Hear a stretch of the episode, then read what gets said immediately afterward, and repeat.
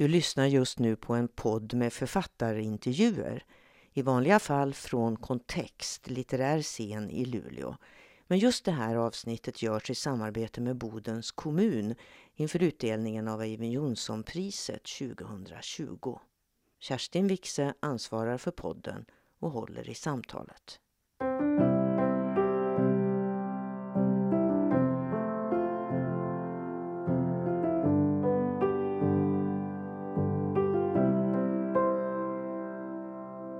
Först ett stort grattis till 2020 års Eivind Johnson-pris. Tack så hemskt mycket. Blev du glad? Jag blev både hedrad och, och glad och, och, och uh, omtumlad faktiskt lite. Tanken var ju att vi skulle ha suttit nu på en mm. scen i Boden mm. och med publik framför mm. oss och du skulle ha fått blommor och diplom och, mm. och så hade det kommit en blåsorkester eller ja, någon musik Oj. i alla fall. Fanfar, absolut. Ja. Men du får föreställa dig. Ja, jag, jag har det i huvudet.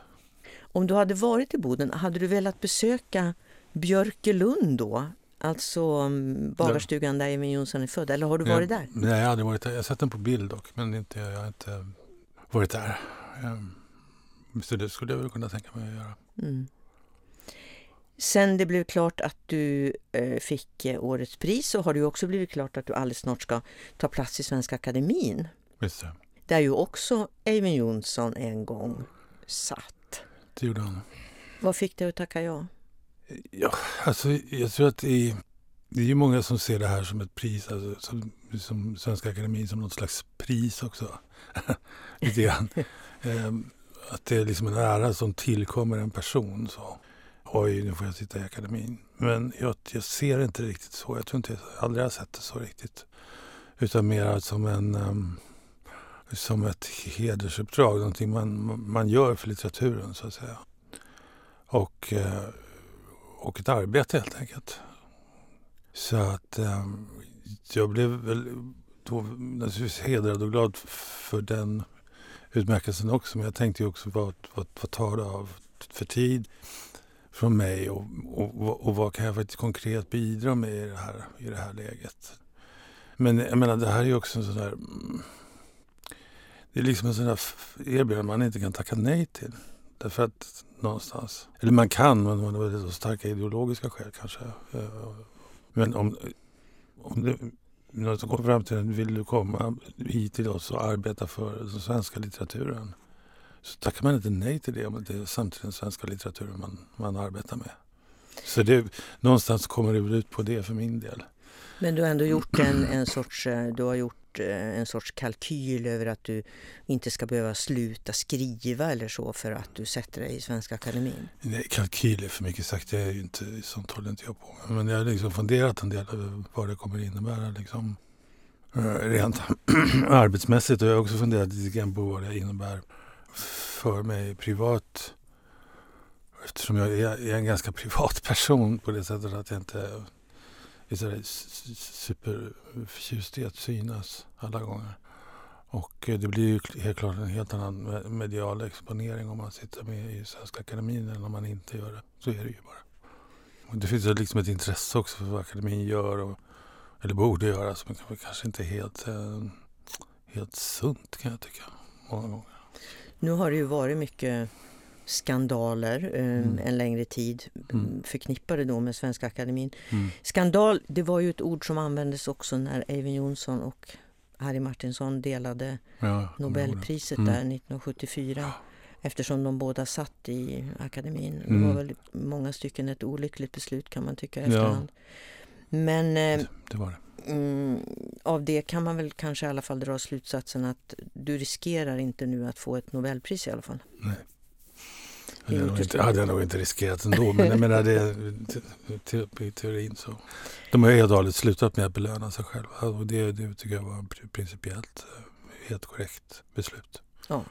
Du, det är ju inte så svårt tycker jag att se ett släktskap mellan ditt författarskap och Eivind Johnson. Du ser antagligen det själv. Jo, ja. Det gör jag. Det är några författarskap, svenska författarskap som har betytt särskilt mycket för mig och som har följt mig under alla år. Och som jag hela tiden återvänder till. Det, det är Birgitta Trotzig och det är, det är Evy Jonssons. Och, och också av, tror jag, av privata skäl. Jag menar, jag kommer ihåg, jag kommer ihåg all den här kalabaliken med Nobelpriset och allt det där. Och de här infama angreppen från Ulf Lagercrantz var det väl. Idén. Och hur det hela slutade.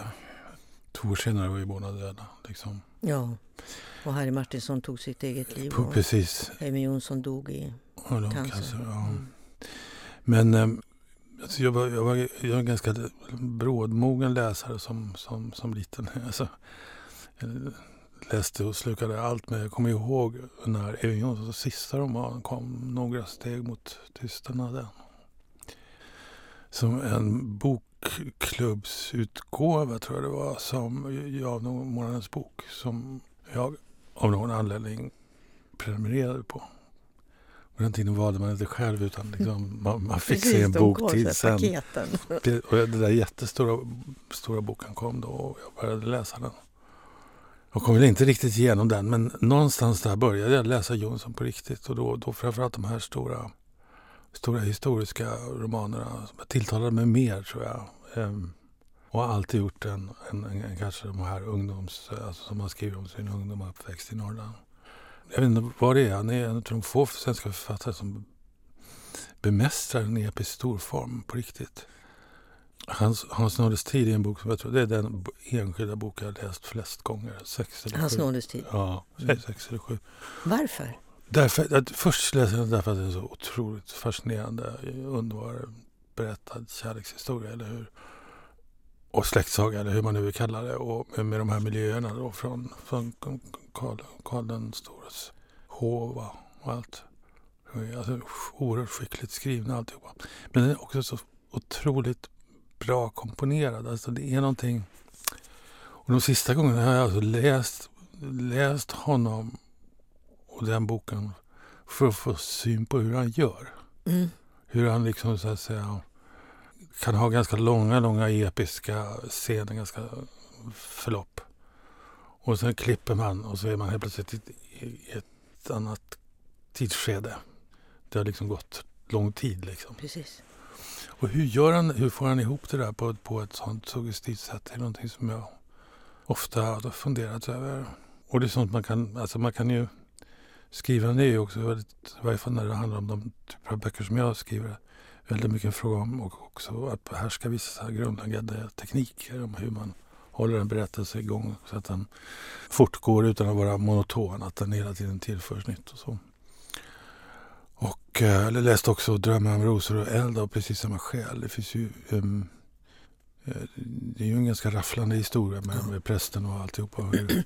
Men helt plötsligt så mitt i så stannar texten av och så blir det denna vidunderliga utläggning om kärlekens väsen mellan honom och han, hans, vad heter hon nu, älskarinna som får liksom tiden att stanna och berättelsen att upphöra. Och, och det, det, det fascinerar mig stort hur han lyckas med det faktiskt. Men tror du någonsin man kan, kan man komma på det? För jag menar skrivandet är ju också en intuitiv eh, handling så att säga till del. Kan man formalisera en berättarteknik? Kan du sno det här från Eivind Jonsson tror du? Om du anar hur mycket man kan sno. i, I någon mån så kan man ju det. Man kan ju, man kan ju se hur han gör. Man kan ju liksom se hur han stöter på olika problem och löser dem. Liksom, så att säga.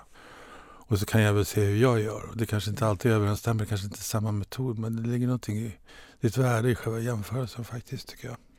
Du, och så är det ju alltid ett nöje att läsa honom därför han ja. skriver så jävla bra. Helt enkelt. Han gör det. Mm. Jag tänker ju jättemycket på när jag jämför era författarskap och på det här autofiktiva och nu nämnde du Drömmar om rosor och eld. Och mm. Du utgår ju ofta från Ja, nu menar du från, det dokumentära Ja, det dokumentära. Mm, ja, just det. Eh, protokoll och dagböcker och, mm. Och sånt. Fast protokollen och dagböckerna är mycket hos Jonsson är ju väldigt, väldigt fiktiva ofta. Alltså, de är ju därför ja. ger någon slags verklighetssken åt berättelsen. Just det, Drömmar slags... om eld så ja. existerar han ju tydligen, vilket jag inte visste. Ja, prästen existerade, ja, prästen. men jag tänkte på dokumenten. Nej. Men du, du har hävdat någon gång att just det här att bygga skönlitteratur kring kring eh, riktiga dokument och så. Att, att göra det till skönlitteratur, att bygga en historia kring verkliga skeenden och sånt. Att det, att det är ett sätt att, just komma sanningen närmare eller kanske enda sättet att komma någon sorts sanning nära? Ja, alltså jag med, med tiden och åren som har gått blivit lite mer, allt mer, mer skeptisk mot det här uttrycket dokumentära berättelser eller dokumentärlitteratur överhuvudtaget. Som, eftersom jag inte tror att det har um, Därför att det, någonstans antyd, begreppet antyder någonstans att, att sanningsvärdet ligger någon annanstans än i det litterära. Alltså det finns en dokument, det finns en yttre verklighet och det är den som boken ska läsas mot. Inte mot de estetiska värdena som, som, som, som, som du skriver fram? Som jag skriver fram, vill jag tro att jag gör. Och allt, allt annat som följer med det, den psykologiska gestaltningen och, och, och de moraliska föreställningarna och så. Och det är det, det där tror jag att det finns ett facit på något sätt. Utanför litteraturen, som litteraturen kan jämföras med eller mätas mot. Det tror inte jag på. Jag tror att en författare använder sig av många olika sorters material när han skriver. Och det är klart, ett dokumentärt material är ju det mest synliga, det är det mest ögonfallande om det anspelas på verkliga händelser eller, eller så. Men med i bilden spelar ju också otroligt mycket annat som, som är insikter av andra slag. Psykologiska insikter framför allt. Hur beter sig människor i olika situationer och sånt. Och det finns ju inte en handbok du kan läsa dig till. Det, det finns inte. Och så därför brukar jag ofta tänka på att jag, jag använder ibland riktiga konkreta gestalter. I, i, i fallet Wojciech är det ju då en, en, en, en litterär gestalt som jag använder. Men, men som har en historisk förebild. Men vad jag gör med dem är ju, är någonting helt annat. Det är någonting som bara jag gör. Och börjar man då liksom som det har skett kanske lite grann med romaner som De fattiga i Woods. Så till exempel. Och ställa sig frågan, men stämmer det som står på sidan 671? Eller stämmer det inte? Alltså börja läsa det som en historiebok. Då, då, då, då, då, läser, man inte, så läser man inte den roman som jag har skrivit.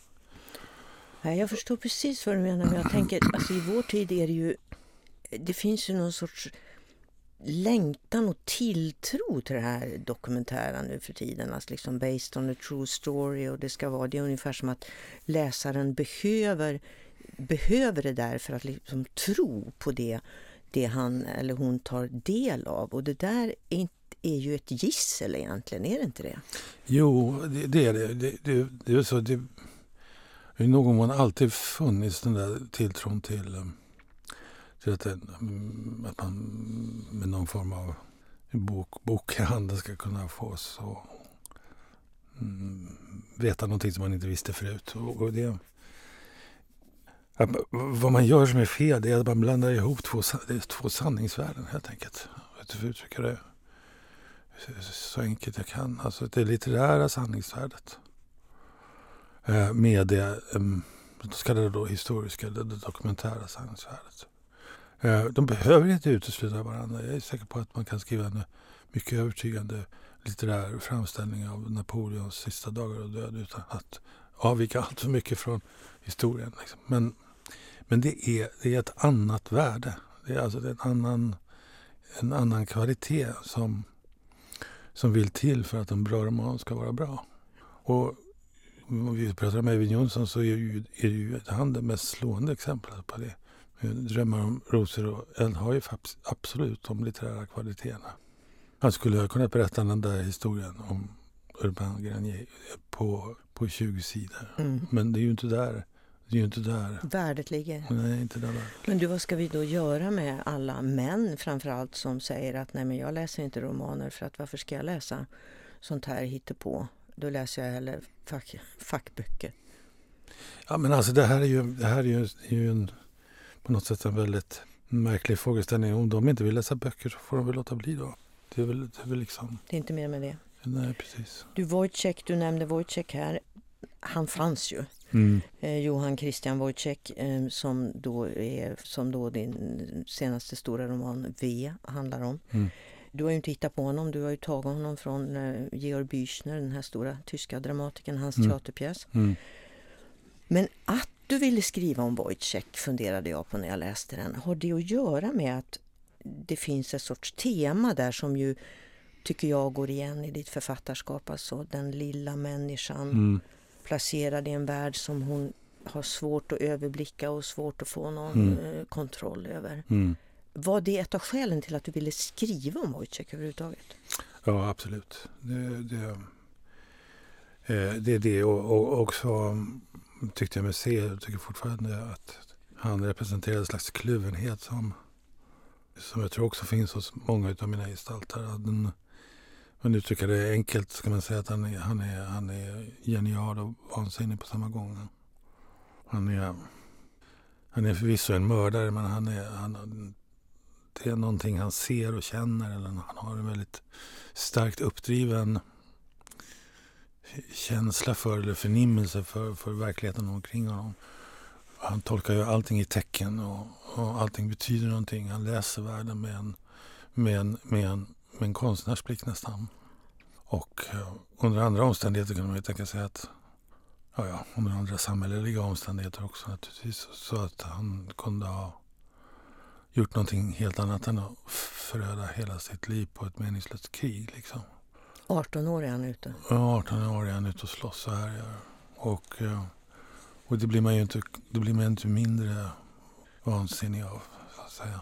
Ja, så blir han ju då halshuggen 1824 för det här bestialiska mordet på en kvinna han säger sig älska. Ja, precis. Eller trots älska eller älskar, vad vet man. Det, det, betyder, finns... inte, det betyder inte så mycket. Nej. Återigen, där, här har vi återigen så här, som, här, här, spelar inte verkligheten någon roll. Det spelar Nej. ingen roll om man älskar den eller inte. Nej. Nej, det här är historien. Liksom. Men det finns ju då, nu är vi tillbaka till dokumenten, det mm. finns ju dokument kring honom. Mm.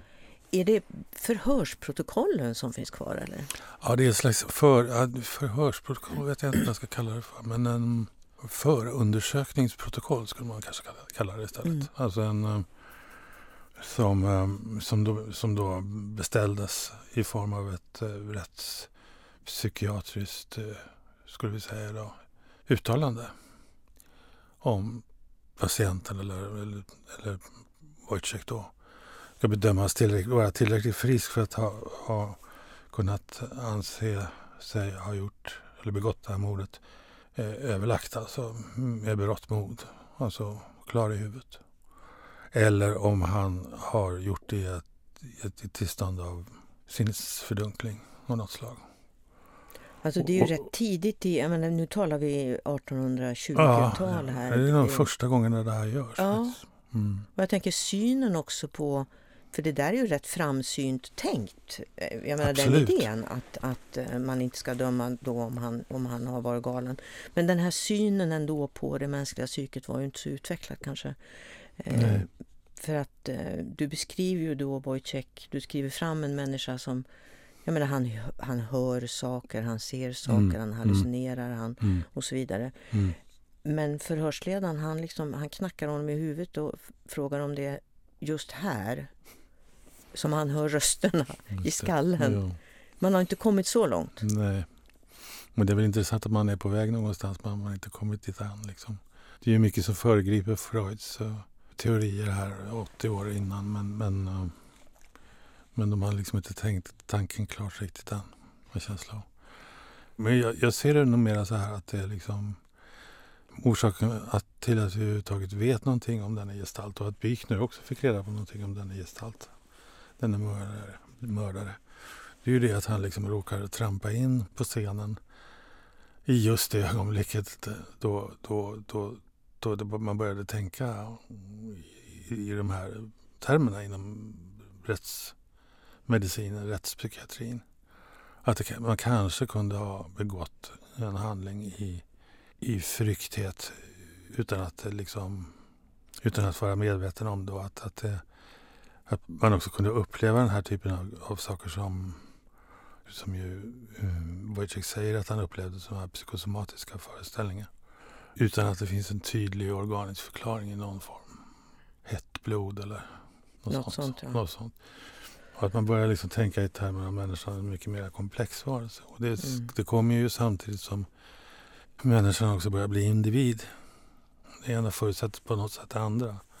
Men helt plötsligt kan man titta på en människa och säga att du är inte bara en del av en art utan du är också en, den unika människan X, Y eller Z som har ett inre liv.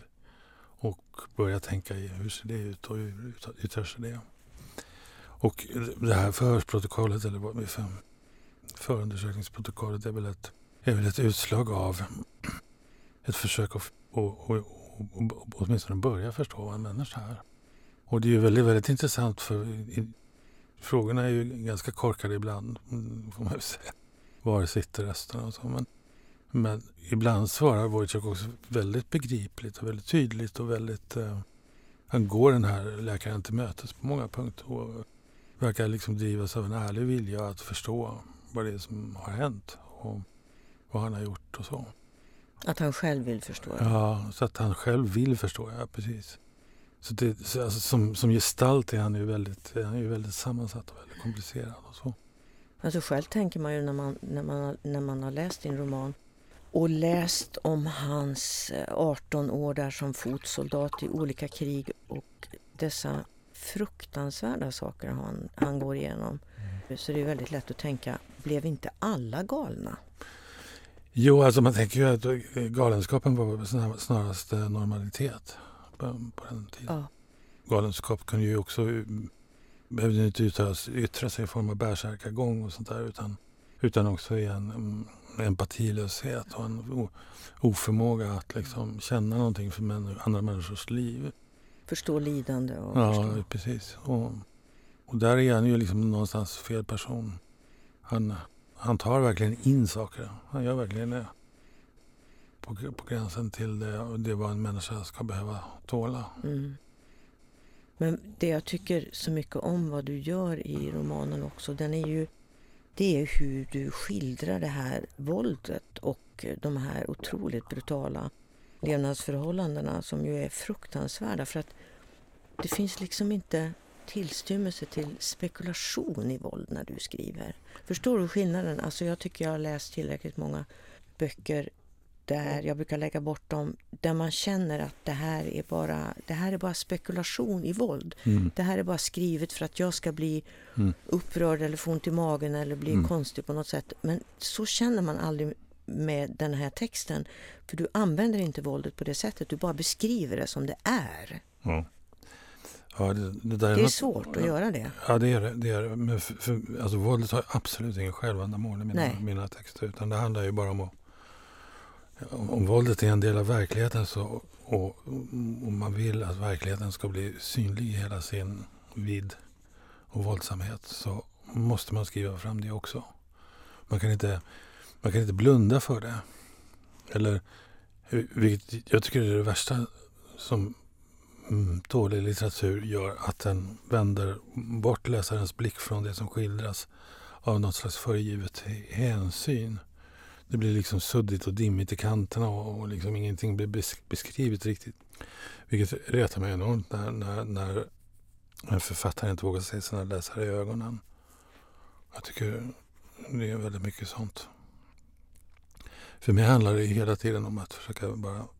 Man får en senare långa förlopp med olika scener i huvudet. Och sen försöka frammana dem, i första hand visuellt då naturligtvis så, så tydligt som det bara går. Och blir det våldsamt så blir det våldsamt så att säga. Och det är sådan är verkligheten. Du, vem blev han för dig i takt med skrivandet? För att jag kunde ju känna en väldig ömhet inför den här gestalten. Alltså precis det där du beskrev tidigare. Han är ju, han är ju en konstnärssjäl. Mm. Och han är ju otroligt mänsklig. Han längtar våldsamt efter kärleken. Mm han, han älskar skönheten. Just det. Alltså, ja, mm, ska kanske inte kalla sina egna romanpersoner en kär... Jag vet inte om de är mördare. En, en kär vän, men han kommer att bli väldigt... Det handlade också, tror jag, om de, de, de yttre omständigheterna bakom, som, bakom vilka jag skrev den här boken. Jag bodde mm, ensam i en lägenhet mitt i Wien. Jag hade inte så mycket kontakt med yttervärlden överhuvudtaget. Så att säga. Annat än det man har med grannar eller snabbköpsservitriser. Du var lite, lika ensam som Wojciech?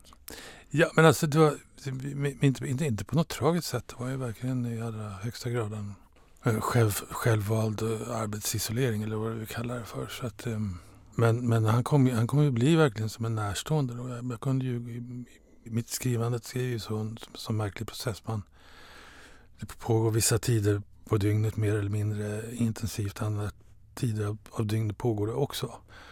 Fast kanske mer lågintensivt. Så jag kunde ju liksom ha långa, långa samtal med honom. Eller liksom imaginära, alltså de imaginära replikskiftena. När han säger någonting och jag säger någonting tillbaka och så säger han någonting. Och um, att han liksom...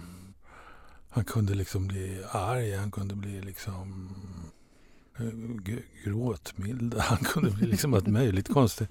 Men det fick man liksom hantera på något sätt. Liksom. Och ja, så har man den relationen till en gestalt så, blir, så har man ju en väldigt speciell... Eh, jag tror inte jag haft det till någon annan faktiskt på, på det sättet. Att, till, till honom. Man, men man tycker ju någonstans om... Alltså, det, det märker ju du då när du läser att det finns ju någonstans en... Eh, eh, inte kärlek kanske jag tar i, men en slags en, en empati med honom. Eh, som går ganska djupt. Alltså. Och, och, där man, jag kanske känner att eh, det, är någonting, det är någonting djupt mänskligt i honom. Som är mänskligt i oss alla på något sätt. Och det, det är det där att, sättet att vara människa på som, som jag tror, tror är grunden till, till den kärlek jag, eller kärlek jag känner till honom på något sätt. Eller den värme och den ömhet jag känner. Utan ingenting är då, allting, allt, allt är öppen dag för honom. Mm. Han är vidöppen. Ja. Han är läsbar, han är hur tydlig som helst. Och han är liksom, uh, men samtidigt finns det liksom inget, inget ont i någon annan mening än, än, än, än de här aggressionerna som, som hans um, krigsdraman liksom på något sätt ligger bakom. Jag tror ju att det är det. Uh, så att det, han, är, han är inte ond, i, i, hans natur är inte ond. Och han är inte elak eller, eller manipulativ eller, eller, på något annat sätt utan han är helt vidöppen. Ja, så har du skrivit honom i alla fall. Ja. Det är helt sant. Mm. Man kan säga att du också hörde röster där i lägenheten i Wien ungefär som Wojciech hörde röster ja. ute på fältet. Ja, kanske. Men du, det här att ondska, att ondska i sig då, brutalitet kan vara en konsekvens av en grym värld. Det är ju ingen hemlighet men, men den fråga som som du ställer i Wojciech, det är ju då är vi då ansvariga för våra handlingar eller, mm. eller är vi inte det? Har, mm. du något, har du något svar på den filosofiska frågan? Ja, alltså det är ju, den här frågan är ju, är ju, är ju, är ju romanens själva smärtpunkt. Hur man än väljer att tolka den eller läsa den. Det, det kanske, att ställa den här frågan är kanske till och med så långt man kommer till själva svaret. Naturligtvis kan man hävda att alla människor har alltid ansvaret för sina handlingar. Alldeles oavsett vilket tillstånd de begås i. Det finns ju alltid en gärningsman så att säga. Och en, en, en lag som inte tar hänsyn till, till gärningens natur är ju inte en, är ju ingen rättvis eller fungerande lag. Men samtidigt så är det ju så att människor gör saker av olika anledningar. Och jag tror inte vi kan förstå vidden och komplexiteten i, i de handlingarna som begås om vi, inte, om vi inte sätter oss in i hur den personen är som individ, som enskild individ, som drömmande individ. Hur hans eh, liv ser ut, hur hans bakgrund ser ut. Hur, hur han växte upp när han var liten eller hur hans pappa betedde sig mot honom eller inte betedde sig mot honom. Att det finns så mycket som formar oss till till, till, till de människor vi är. Det fritar naturligtvis inte från ansvar men, men jag tror att med, det skapar förutsättningar för en förståelse som, som når längre bort än bara simpelt utkrävande av rättvisa. Och jag tror att eh, i den här boken så ser man ju hur ett samhälle är på väg mot en, mot en mer sammansatt insikt om hur, om hur, hur individen ska förstås som, som samhällsvarelse helt enkelt. Och vad en människa är för något. Och vad en människa är, ja, precis. Du, du låter ju Wojciech själv på ett ställe i romanen säga bara när jag är utom mig är jag fri. Mm. Är det då så att säga vansinnet som svar på det omöjliga? Nej, men så här, om, man, om, om man som han växer upp utan skolgång knappt kan läsa och skriva, eh, utbildar sig till ett hantverk som genast faller ur modet därför att man inte använder peruker längre. Och då återstår bara honom, för honom bara det här militära. Som kanonmat kan ju vem som helst bli. Så att han är ju verkligen fast i, i, i, sitt stånd. Alltså han är ju fast i sin klass. Och ingenting kommer att ändra hans position i hela hans liv. Det finns ingenting som kan göra att han får det bättre eller kommer upp sig eller, eller lyckas hanka sig fram på annat än meningslösa ströja som dessutom är skadliga för honom. Liksom. Och det verkar ju knappt som att han ens drömmer om det. Nej, det finns inte i hans värld liksom, på något sätt. Men, men, men han, han, är ju ändå, han är ju ändå på något sätt medveten om att, att det, det rum han sitter fast i då, romanens fängelsehåla i mera vidare bemärkelse.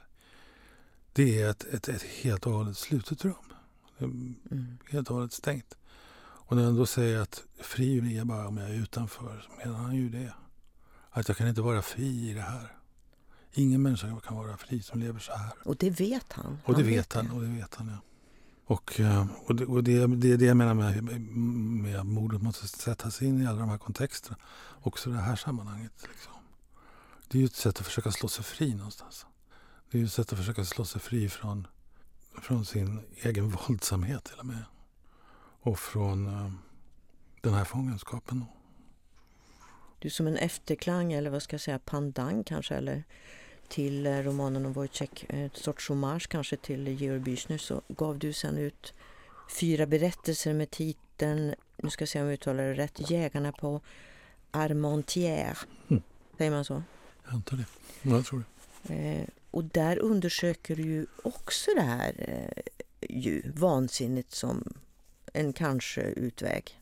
Ja, alltså våld och vansinne blir de enda två vägarna ut ur en, en, en situation som är, där man känner sig själv helt maktlös.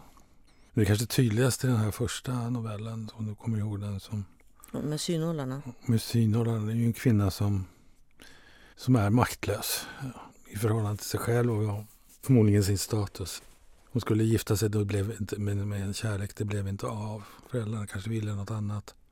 Så där sitter hon och är fast. Liksom. Vad kan hon göra? Hon det enda hon kan göra är att begå självsvåld.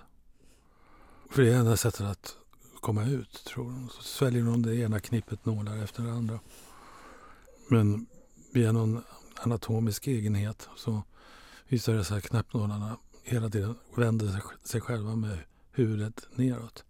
Och alltså inte åstadkommer någon större skada på organismen. Och eh, allt det här fascinerar det här, de här lekarna som hon, hon söker hos då för att bli av med sitt liv egentligen. Så till den milda grad att de sätter upp en liten experimentverkstad för att liksom ta reda på vad, vad, hur, det går liksom, till. Hur, hur det går till. Och dödar och obducerar en tax för att se om det verkligen stämmer. Och så. Men det lustiga med den här lilla, lilla texten, är bara 17 sidor lång, det är att hur mycket de än liksom grubblar och kliar sig i huvudena och, och funderar kring det här så vet hon mer än dem. Och hon har, hon har en makt över dem som de inte ser.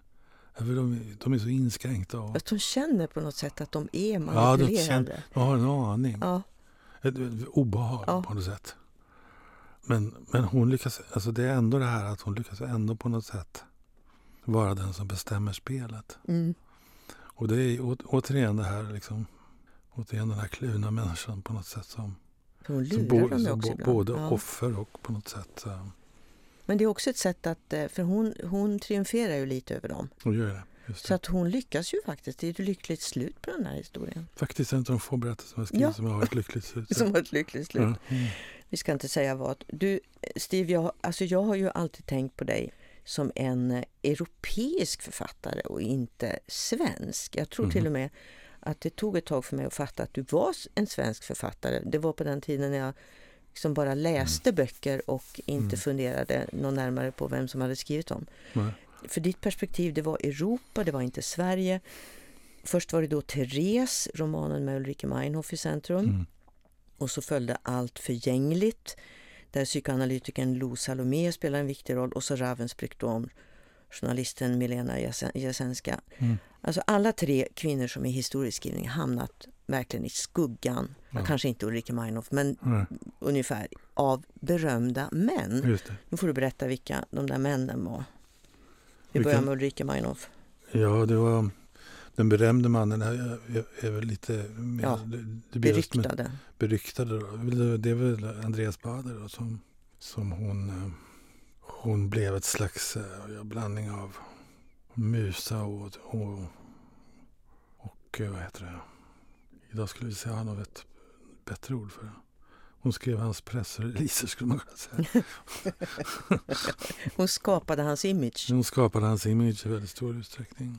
Och sen hade vi... Eh, Um, och sen eh, i Los fall så handlade det ju om hon hade ju en livslång kärleksfull relation, inte enkel men kärleksfull ehm, relation till, eh, till poeten Rainer Maria Rilke. Och de var båda inlåsta i München i, under en tid där den staden gjorde ett slags postkrigsrevolution i tidig leninistisk anda. Det blev inget av det liksom. Men det blev civilt inbördes, alltså inbördeskrig i ett halvår. Och eh, den sista, boken i den här trilogin, Ravensbrück, handlar ju om Lena Jesenska som ju under en kort tid var tillsammans med Frans Kafka.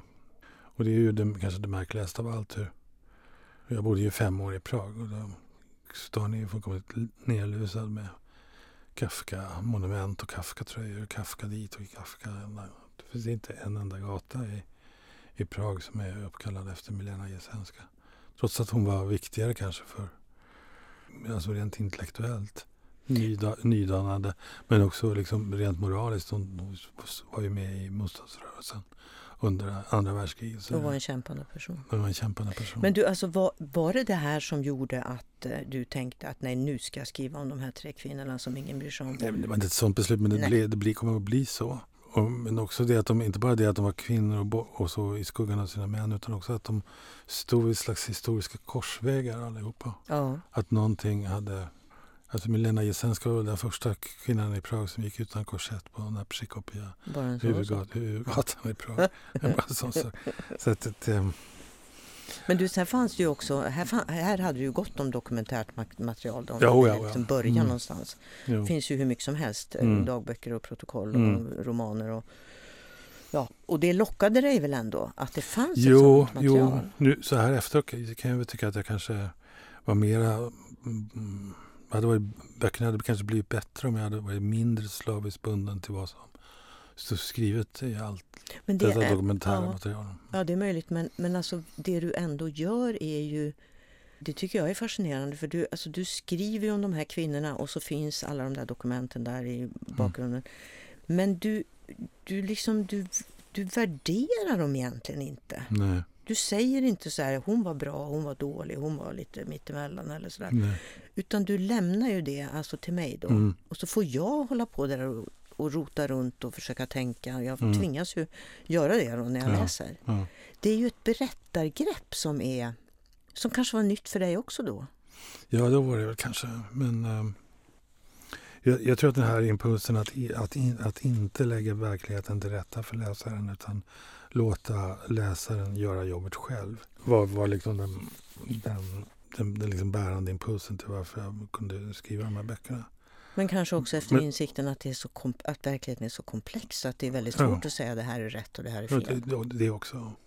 Man, man, man lägger bara ut det i ett mönster och eh, redogör för vad som går att se om man tittar på de här bilderna. Eh, det här gäller ju ännu högre grad de fattiga Woods till exempel. Ja, Som, ju, som, är, som är, där läsaren alltså tvungen att ta moralisk ställning också. Mm.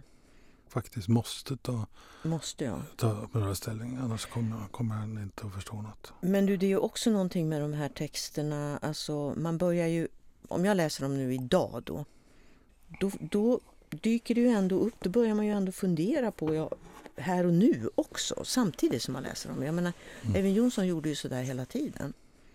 Eh. Jo, han liksom överlappade samtid och dåtid, och dåtid ja. just det, hela tiden. Men när upptäckte du egentligen att historia, nu får vi gå långt tillbaka, men när upptäckte du att historia var viktigt för att förstå din samtid? Minns du det? Eller kan man minnas sånt? Mm, jag vet inte. Jag, jag, känner väl att jag håller på... Att det här är en process fortfarande för mig. Att jag ska arbeta med... Det var ju mycket 1900-talshistoria i de här böckerna som du nämnde nu då. Mm. Eller hur? Och att har kommit att backa bakåt lite i historien. Längre bak? Ja, med, med W var det ju så. Den utspelar sig på 1800-talet. Mm. Och jag tror det kommer att backas ännu längre tillbaka. så att det är liksom... Och så finns det ju så mycket intressant stoff. Det finns ju så mycket och fördjupa sig i. Men jag tror också att jag är ganska... Alltså jag har väl ett särdrag som författare som, som andra kanske inte har i lika stor utsträckning. Att jag är ganska ointresserad av, vad ska vi säga, samtiden i sin i sin triviala form. Så att säga. Det var någon som skrev, han lyckades med konststycket att skriva en roman som inte nämner ordet Tinder en enda gång. Och, och lite så. Också, också den typen av relationsromaner som brukar följa i det här spåret. Alltså det, personen XXX hade allt men så brast det och så sprack det och så. Det finns en slags igenkänning, jag kallar det för igenkänningsestetik. Man, man liksom skriver för att läsaren ska känna igen en verklighet hon har omedelbart omkring sig. Och tror jag tyvärr i stor utsträckning också bekräfta den verk, verkligheten och, och verklighetsbilden. Och det, det kan ta sig det mest besynliga uttryck. Liksom. Man berättar om hur man köper dyra hus i i någon kuststad i Skåne liksom, vad alla, allting kostar och sådär. Liksom. Alltså, allt, allt det där är mig så fullkomligt främmande. Och, och det, istället, istället mot det så ställer jag då en, en typ av litteratur som, som inte har haft det så lätt för sig på sista tiden. Men, men som är liksom då episkt till, till, till formatet och skapar en verklighet istället. Inte, inte speglar en verklighet utan utan skapar en verklighet. Alltså bygger den ungefär som ett, man bygger ett lego-slott eller någonting. Alltså av små bitar. Som kan vara dokumentär eller inte eller vara vad, vad det är. Men där, där man liksom skapar den som ett tredimensionellt verk. Liksom. För mig är W verk, verkligen en sån e, episk roman som har, har um, inte så mycket igenkänning över sig men, men, men som håller, upprätthåller och skapar en hel värld. Också med, med språkets hjälp. Också vad språket gör i den boken. Vi sa ingenting om språket för att du använder ju i, eh, i V så använder du ett sorts jag ska inte säga åld, ja, alltså ett sorts ålderdomligt språk. Eller du, du det finns en klang mm. av ett språk från, från, från förr mm. i, i V. Visste du från början att det skulle vara så? Det där var en lång och ganska komplicerad process faktiskt, att hitta rätt ton. För att jag ville ju att, att det skulle finnas den här arkaiska alltså skuggan i, i språket för att läsaren skulle alltså, känna sig förflyttad till den här världen. Och det kan man ju göra med också med språkets medel. Så att säga. Men det skulle, fick ju inte bli så kraftigt markerat att det blev pastisch. Och då skulle det bara slå tillbaka och bli löjeväckande. Så det gäller att hitta någon sån här middle ground där liksom. Men när, när du hade kommit in i det, alltså när du hade, när du hade fått kon på det där språket. Mm. Blev det då så att du visste direkt när du gjorde fel? Nej, inte riktigt. Men, men det var så att det gick ju igenom olika korgenomgångar och sånt. Man gick igenom manus flera gånger. Jag märkte att jag, det som skedde under medan jag jobbade med boken var att jag så att säga flyttade fram texten lite grann hela tiden. Alltså tog bort de mest um, besynnerliga uttrycken och uh, ersatte med mera gångbara nu svenska uttryck. Så det var mera markerat i början men sen så liksom Backade Tills- du lite? Så backade jag lite och, och försökte ta det liksom lite pö om pö. Liksom.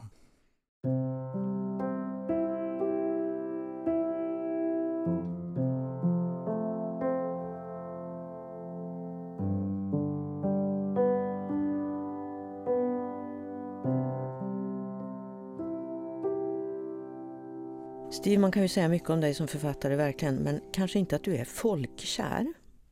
Nej. Men, men, men plötsligt så blev du det.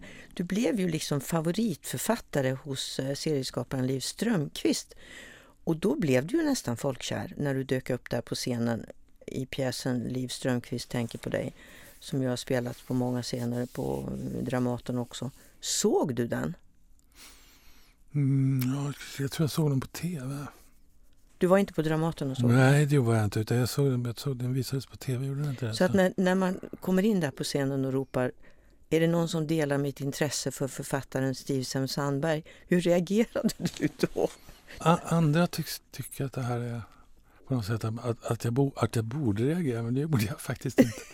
Men jag var där tillsammans med en, en god vän. Vi var, gick och såg en eftermiddagsföreställning av en, en pjäs av Jon Fosse som jag hade översatt. Det heter Barnet.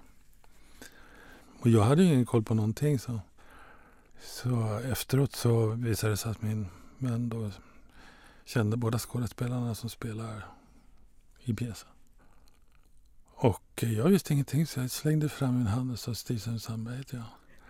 Men det var ju de, precis de två skådespelarna som hade gjort hela alltihopa. Och de bara stod där med två 15 kilo tappade hakor och visste inte hur de skulle reagera. Att jag fanns i liksom så, någon slags verklighet. Men det enda som, enda som inte fattade det där var, jag. Jag fattade inte vad, de, vad som gjorde att de blev så helt plötsligt eh, eh, mållösa. men, men, men sen förstod jag det. Jag fick ju veta det sen. Och att, det, Det hade ju varit roligt om du hade suttit i salongen och sett den där entrén. För att jag, jag såg den på Norrbottensteatern och Mm. eftersom jag är en flitig läsare av dig, jag skrattade så att alltså det, alltså det var så otroligt roligt. Jag säger bara det. Okej. Och nu tänker jag också lite vidare. Jag tänker att Liv Strömquist, eh, hon har ju också verkligen flitigt använt sig av din psykoanalytiker, höll jag på att säga, Lo Salomé, när hon Mm. skriver om kärlek. Och Det kanske är en av anledningarna till att du är hennes favoritförfattare. Ja. Jag vet inte om jag är hennes favoritförfattare om jag ska vara riktigt ärlig. Det kan inte. Nej, men i den pjäsen är du det i alla fall. Ja. Du, eh, nu, nu är jag lite tillbaka på det du sa, att du kommer att återvända längre, att du kommer att gå längre bak i historien. Jag tänker på hans nådestid här. Jag menar, det är ju långt tillbaka i historien. Ja, det är väldigt långt. 800-tal. Jag är 800-tal, när så, så långt blir det Ja, men så långt ska inte du. Nej. Varför återvänder du till den romanen? Du berättade ju om det här bygget och så, men är det också...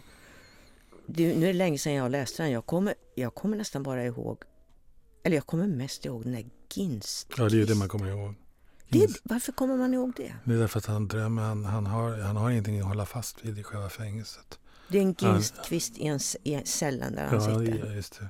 Så han föreställer sig den här ginsten i ett sätt att... Och just den finns inte ens. Nej, jag tror inte den finns ens.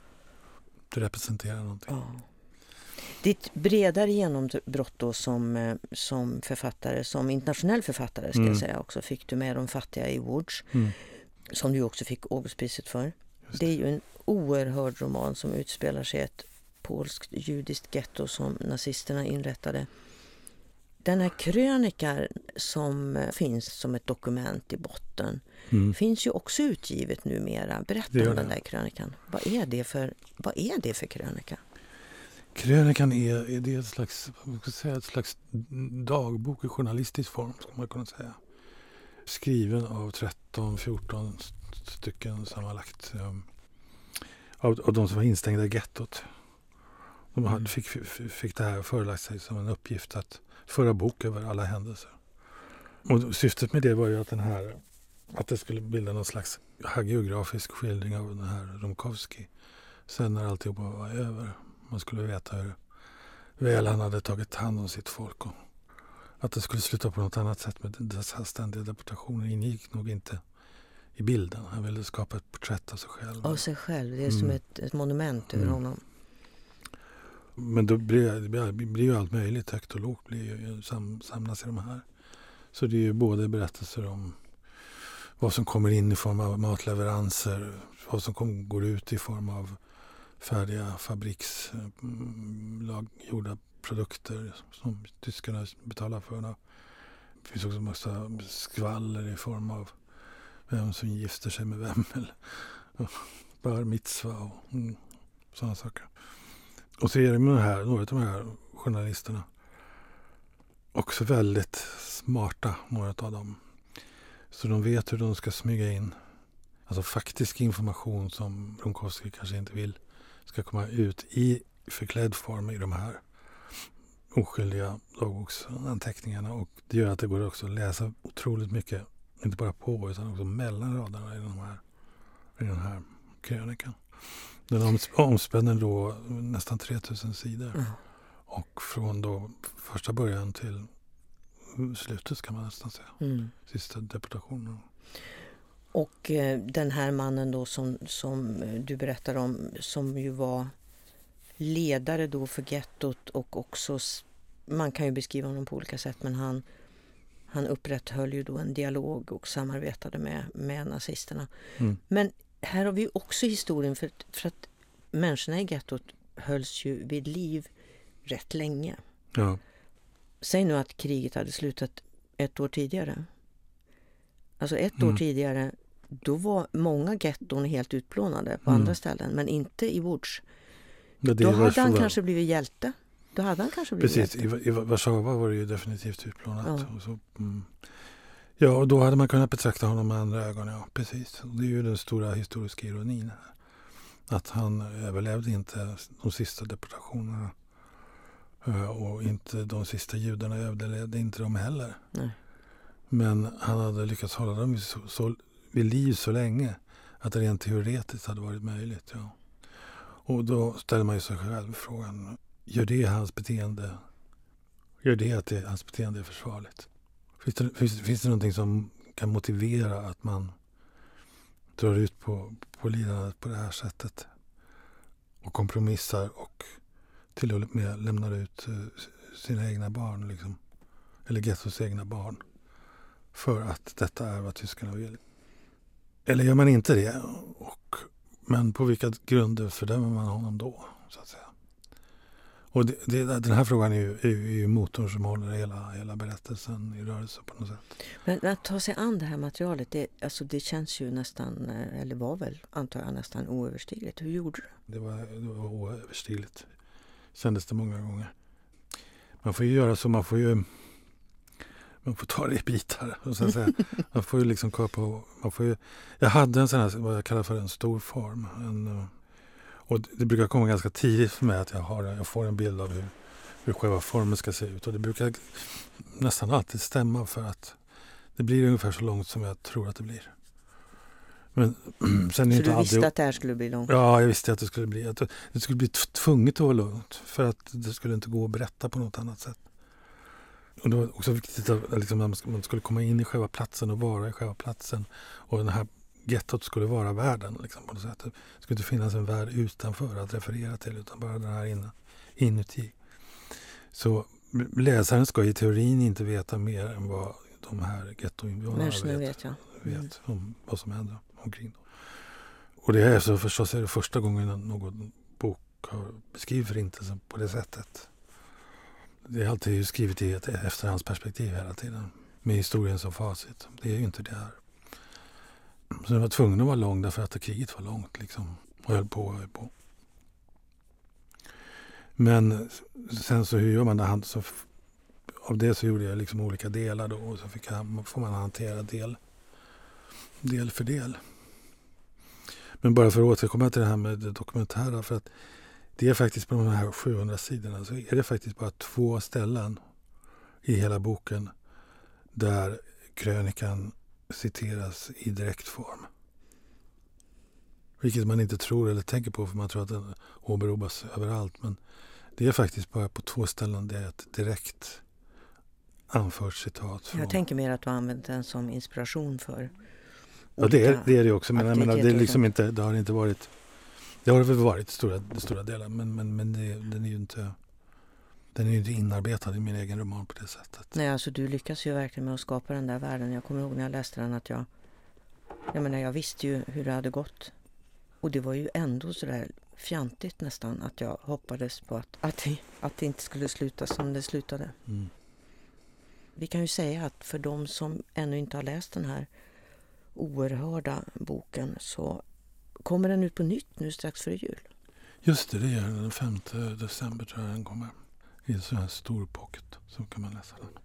Och efter de fattiga awards så skrev du då De utvalda om barnkliniken Spiegelgrund i Österrike som ju nazisterna då förvandlade till en vad ska vi säga, mordanstalt, experimentanstalt med mord för icke önskvärda. Du bodde i Wien där den här, gestalt, den här anstalten låg, både mm. när du skrev Woods och när du skrev De utvalda. Ja. Hur arbetade du med den här? Byggnaderna finns ju kvar vet jag. Mm. Var du där ofta? Gick du dit? Mm.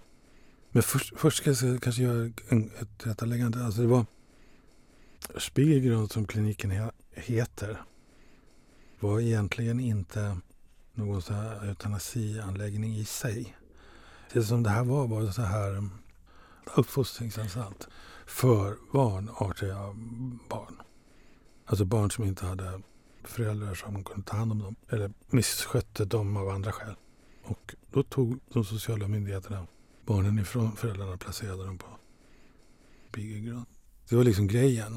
Eh, det var, tror jag, många 22 paviljonger eller någonting sånt sammanlagt där, där, det, där det bodde barn. Men i två av de här paviljongerna, två av dem, hade man i hemlighet gjort om till ett slags ehm, um, sjukkliniker kan man kalla det då. Där de svårast sjuka barnen, som verkligen inte bara hade uppfostringsproblem eller, eller så, utan verkligen var sjuka med missbildningar och sånt. Och placerade dem där.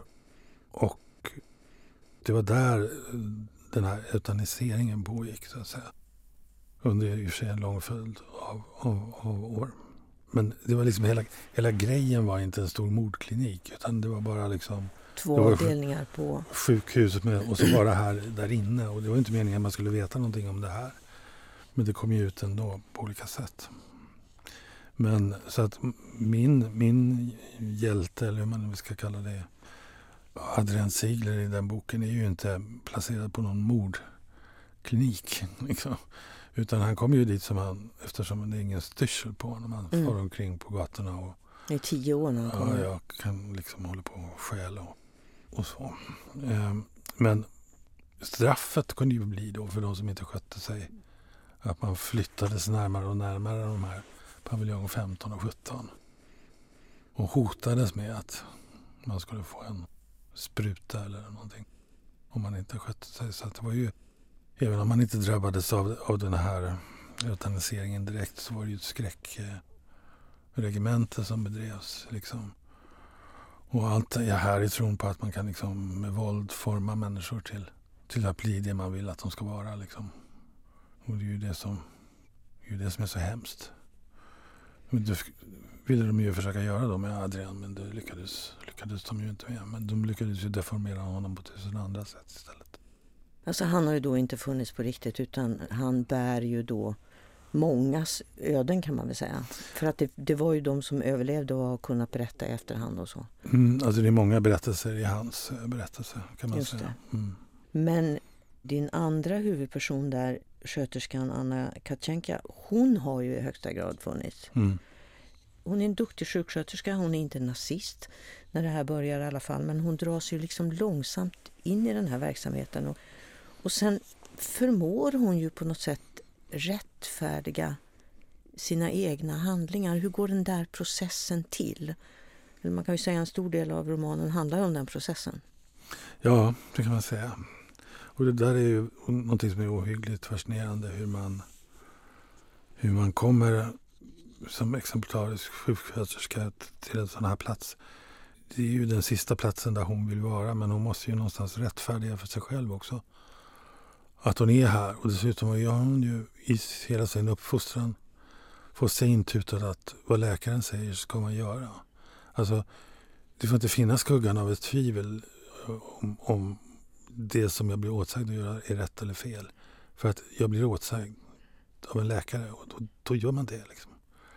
Så det finns ju det här liksom absoluta moraliska kravet att så ska man göra. Plus det att hon själv måste då någonstans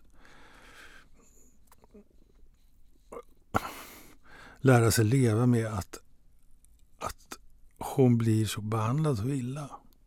Så någonstans så kommer hon ju, lyckas hon resonera sig själv fram till slutsatsen att det är inte barnen det är synd om, det är mig det är synd om. Och det är personalen det är synd om som tvingas utföra det här arbetet. Vi var värda bättre. Vår utbildning skulle ha gett oss en bättre lön och, och nu var inte jag, har inte jag varit med i nazisternas partiorganisationer därför min familj var arbetarklass och anslutna till andra grupper. Och, och det ska jag då få sota och lida för, stackars mig. Liksom. Stackars mig, ja.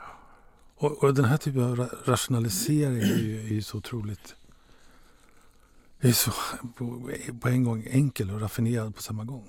Det är, som en, det är som en egen hjärntvätt. Man ja, precis. hjärntvättar sig själv. Just det, precis. Det är ett bra, bra uttryck. Och det där det höll ju också i sig när det gäller henne. Efter, hon var ju vittne i rättegångar då, mm. efter kriget och då vittnade hon till fördel för de här läkarna ja. som hade gett order om...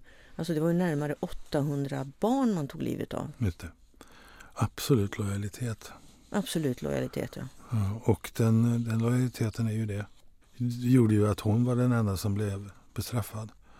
På riktigt Dessutom. sätt. Därför att henne var den enda man kunde knyta till. Ja. Till brotten mellan de som hade ansvaret för det. Och skrivit ut, eh, eller givit de här dödsdomarna. De gick ju fria, många av dem.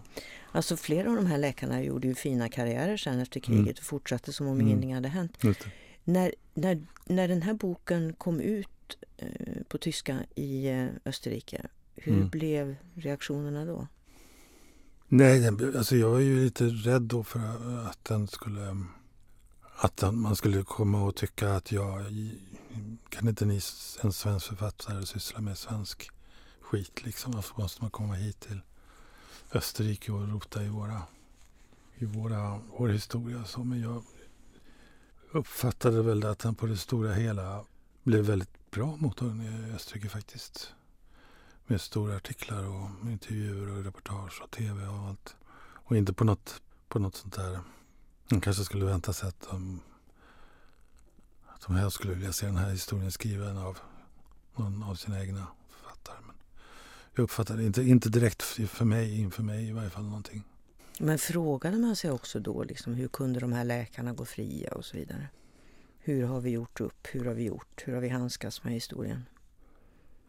Ja, det var ju många som att, att det överhuvudtaget blev rättegång av för en av dem till slut. Då var han ju över 80 år.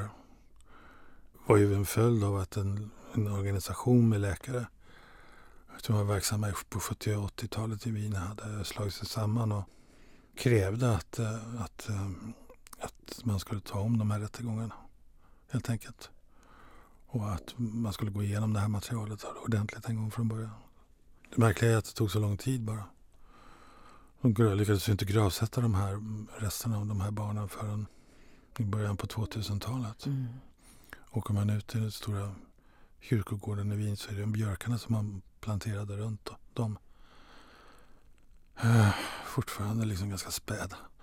Så man hittade de här skeletten alltså? Man hittade delar av, um, av kroppar som man hade använt som anatomiska studieobjekt. Alltså. alltså två riktigt stora romaner, långa romaner som tog många år att skriva om mm. nazismens, eh, nazisternas eh, krigsförbrytelser. Alltså jag tror att många frågar sig hur det är att, liksom, som du då som författare, vara i det här omänskliga eh, mörkret. Det måste ju ha påverkat ditt liv. Alltså din vardag, vad du tänkte, vad du såg, vad du gjorde. Alltså själva läsandet gör ju det och då tänker jag skrivandet mm. måste ju också ha gjort det. Mm. Hur var det? Den där frågan får jag ofta. Jag har Mm, alltid, alltid lika svårt att svara på den. Alltså jag uppfattar, alltså, jag uppfattar inte att det har påverkat mig på något särskilt, um, särskilt sätt sådär liksom i vardagen. Liksom. Det kan jag inte precis säga men, men, men, men det, har ju, det har ju definitivt varit ett, um, ett arbete som, som, som, som liksom ställer väldigt stora och svåra frågor. Också till hur man ska sköta liksom själva gestalt, hur man ska göra, hur man ska gestalta människor. Så. Både, både ordsboken och den här, de, de utvalda ger ju sig i kast med att beskriva mänskligt lidande av enorma proportioner. Alltså.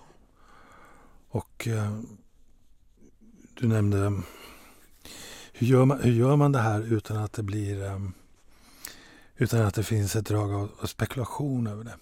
Eller att det uppfattas som att det finns ett drag av spekulation över det. Att man li, lever och livnär sig på andras ska säga, olycka eller misär eller så. För det finns alltid en, en sån läsart kan alltid appliceras på en bok som De fattiga ord. Inte nödvändigtvis att den skulle vara våldspornografisk men att den liksom att, att, att, alltså det fysiska lidandet har alltså en sån framlyftsposition att det, kan, att det kan te sig spekulativt. Och jag, det, det var det absolut viktigaste för mig var att försöka komma människorna i det här gettot så nära. Som individer, allihopa. Sida för sida, kapitel för kapitel, avsnitt för avsnitt. Att man inte skulle tänka den tanken utan de personerna skulle bli människor som vilka människor som helst man skulle kunna stöta på. Och att metoden blev då inte att liksom fjärma sig från materialet som man kanske skapa någon slags eh, eftersinnande distans till det. Som kanske en annan författare skulle ha gjort. Utan tvärtom bara huvudlöst gå rakt in i det. Detta är skenet så som det utvecklar sig. Då, kommer, då, då, då hinner man inte tänka de där tankarna faktiskt. Och det var väl det som var svårt. Utan du gick in och du, du gick verkligen in och var där mm, jag i gettot? det, ja, jag var där. Mentalt och, och, fysiskt också. Jag menar, jag tror jag åkte till Łódź och, och gick, gick de där gatorna 20 gånger medan jag skrev. Vid 20 olika tillfällen medan jag skrev den boken. Det kunde, jag hade det som en mental karta. Jag vet precis hur, hur gatorna gick och hur de, vilka hus som låg var och, och sådär. Och så får man helt enkelt vara, vara, vara i det. Det är mitt enda sätt att liksom komma runt det på. Där har vi den där världen igen. En Just sluten precis, värld. Precis. Och med de utvalda var ju på, på samma sätt. Alltså en, det var ju inte öppet och tillgängligt på samma sätt. Men Du var i paviljongerna. man kunde komma in i paviljongerna. Det fanns några som man kunde komma in i och titta. För de utvalda så fick du ett, apropå pris. Mm. Eh, nu sitter vi ju här för att du har fått Eivind Johnson-priset. Mm. Eh, men för den så fick du ett väldigt, väldigt fint pris i Frankrike. Just det. För, Prix eh, Médicis étranger. Just det. Bästa ut, översatta Mm. utländska roman. Ja. Alltså efter de här då två stora romanerna om eh, nazisternas krigsförbrytelser så skrev du med en blinkning till Shakespeare, då romanen Stormen, Mm. Eh, där du, har jag då läst mig till, återvänder eller i alla fall använder dig av din egen uppväxt eller sommaruppväxt på Mm. ön Mm. Nessöja i, i Oslofjorden. Det stämmer. Just det. Stämmer. Är det på sommaren eller är det på är det sommarlandet eller är det Ja, det var både och för mig. Det var mina morföräldrar som bodde där. Det här är ju nästan som en, eh, tycker jag, det är ju som en filmisk thriller lite grann det här. Den boken? Ja, den boken. Men här finns ju också här finns ju nazismen, nazismen som en mörk botten och här finns ju också barnen. Mm. Och handlingen är ju då, det är ju samtid och sen så är det då Quisling-eran i Norge, alltså Mm. 40-talet. Just det. Och så är det brott och tragedier och mm, gömda och glömda saker som har utspelat sig på den här ön. Jag, jag vet att jag tänkte när jag läste den att det kändes som en roman som du länge hade velat skriva. Jag vet inte varför jag fick för mig det. Det fanns Mm, en sån stämma. lätthet i språket. Det kan nog stämma det. Alltså efter de utvalda det här, då hade jag hållit på i 12 år tror jag sammanlagt med de där två böckerna. Jag ville, jag ville, jag ville verkligen göra någonting annat. Skriva en annan sorts eh, bok. Med ett annan, annan typ av material och lite lättare i steget så att säga. Och eh, jag tror att jag länge haft den här tanken på att kunna göra en, ska man säga, en sorts litterär bearbetning av, Shakespeares eh, pjäs. Sett genom det barndomsmaterial som jag, eller de barndomsminnen som jag har med mig från, från tillvaron eller vistelserna på den där ön. Det eh, visade sig att det var ganska lätt att göra det eftersom det fanns en bad guy i form av en, en nazist som bodde precis mittemot.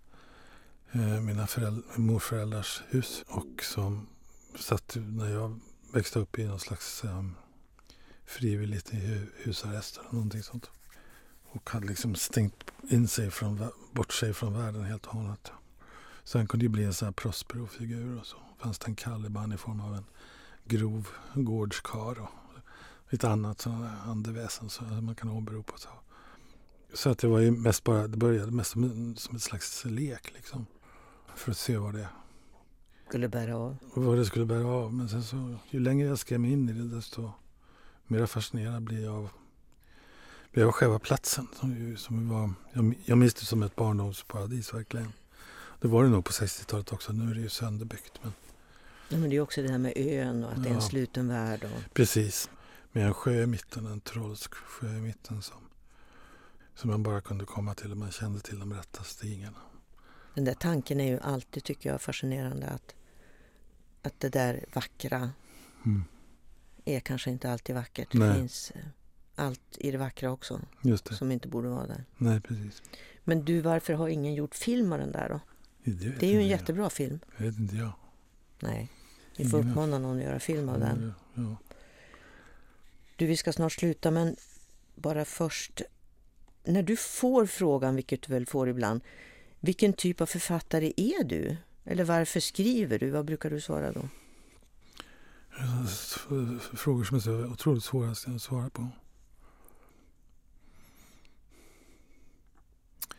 Alltså varför jag skriver vet jag, jag kan inget annat. Det är det enda jag kan. Och det är också ett sätt att, att skriva är ju också inte, inte bara att författa böcker som hamnar på bokhyllor i bokhandlare, på bibliotek och så. Utan att skriva är också ett sätt att förhålla sig till världen på. Ett sätt att se på. Och se och känna och leva. Och jag tror att det, det är mitt sätt att, att se världen på. Det är att skriva. Och det som framkommer vid skrivandet eller när jag skriver är, är, är så jag varse blir mig själv eller, eller världen omkring mig. Och, och, och det, det handlar då om allt från de här väldigt, väldigt konkreta saker som ting man kan beskriva.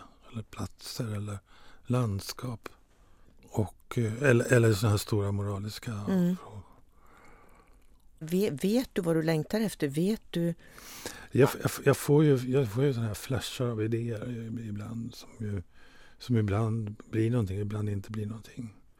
Och eh, utan att säga för mycket, ett, ett manus är faktiskt redan nästan färdigskrivet. Så det är väl vad som kommer efter det som jag grubblar nu en del över. Men, eh, men eh, vet jag varför jag gör det? Nej, det vet jag inte. Tror jag. jag kan nog inte svara på det riktigt. Det är Men- liksom både det är flykt och tvång och det är också, men det är också en slags eh, Flykt- Lust, lust. hoppas jag. Väldigt, väldigt stark lust. Ja. Skrivandet är för mig väldigt förknippat med, med, med lust. Ska man nästan, ska man nästan, nästan som man skäm, nästan som man borde skämmas för det. Men det, är alltså, det, det, det, det är också någonting distinkt erotiskt över det skrivandet. Det är det faktiskt. Också när det handlar om brutala saker. Du, om vi ska mentalt eh, försöka förflytta oss lite grann till Boden. Tänk om vi hade varit i Boden där nu och du hade fått träffa Eivind Johnson. Alltså om du hade fått träffa honom Mm. En kväll och ni hade suttit där på Bodensia i Boden och talat hela natten. Vad hade ni, vad hade ni talat om då? Jag tror att vi hade talat ganska mycket om hur man skriver. Mm. Um, han skrev, jag skrev någonstans att han från början inte alls... Den, bara för att ta ett, ett exempel, den här Drömmarna om rosor och eld som jag håller faktiskt är hans främsta romaner. Att när han kom till den här staden, jag har glömt bort vad den heter, eller någonting på L första gången. Så hittade han inte, han, han visste inte vad han skulle skriva knappt. Han visste, han hade liksom ingen aning om det. Och historien började väldigt, väldigt, väldigt trevande liksom i utkanten av någonting. Uh, och det är först efterhand, efter en lång, lång process och flera olika försök som, som, som, som, som liksom romanen tar form och får gestalt. Liksom.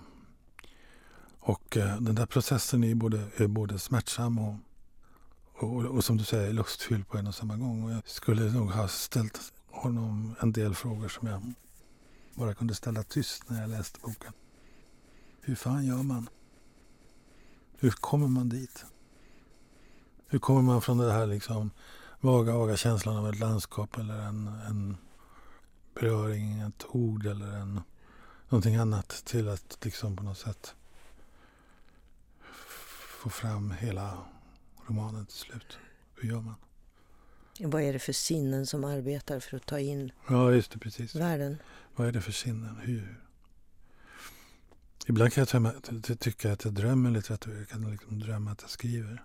Att du drömmer att du skriver? Ja, alltså, jag kan liksom, alltså, i, i drömmen skriver jag. Så att jag. Och då hör jag bokstäver och ord och så.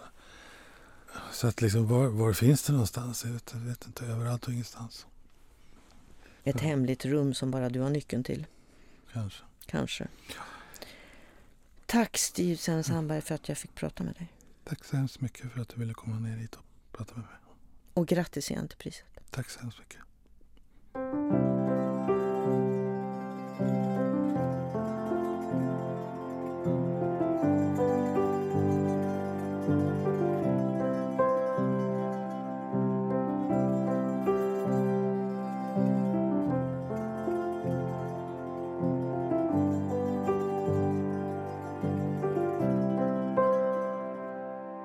Här avsnittet av Kontextpodden producerades i samarbete med Bodens kommun. Kontextpodden drivs med stöd av Region Norrbotten och i samarbete med Kontext, litterär scen i Luleå. Författarscenen drivs med hjälp av Statens kulturråd och Luleå kommun.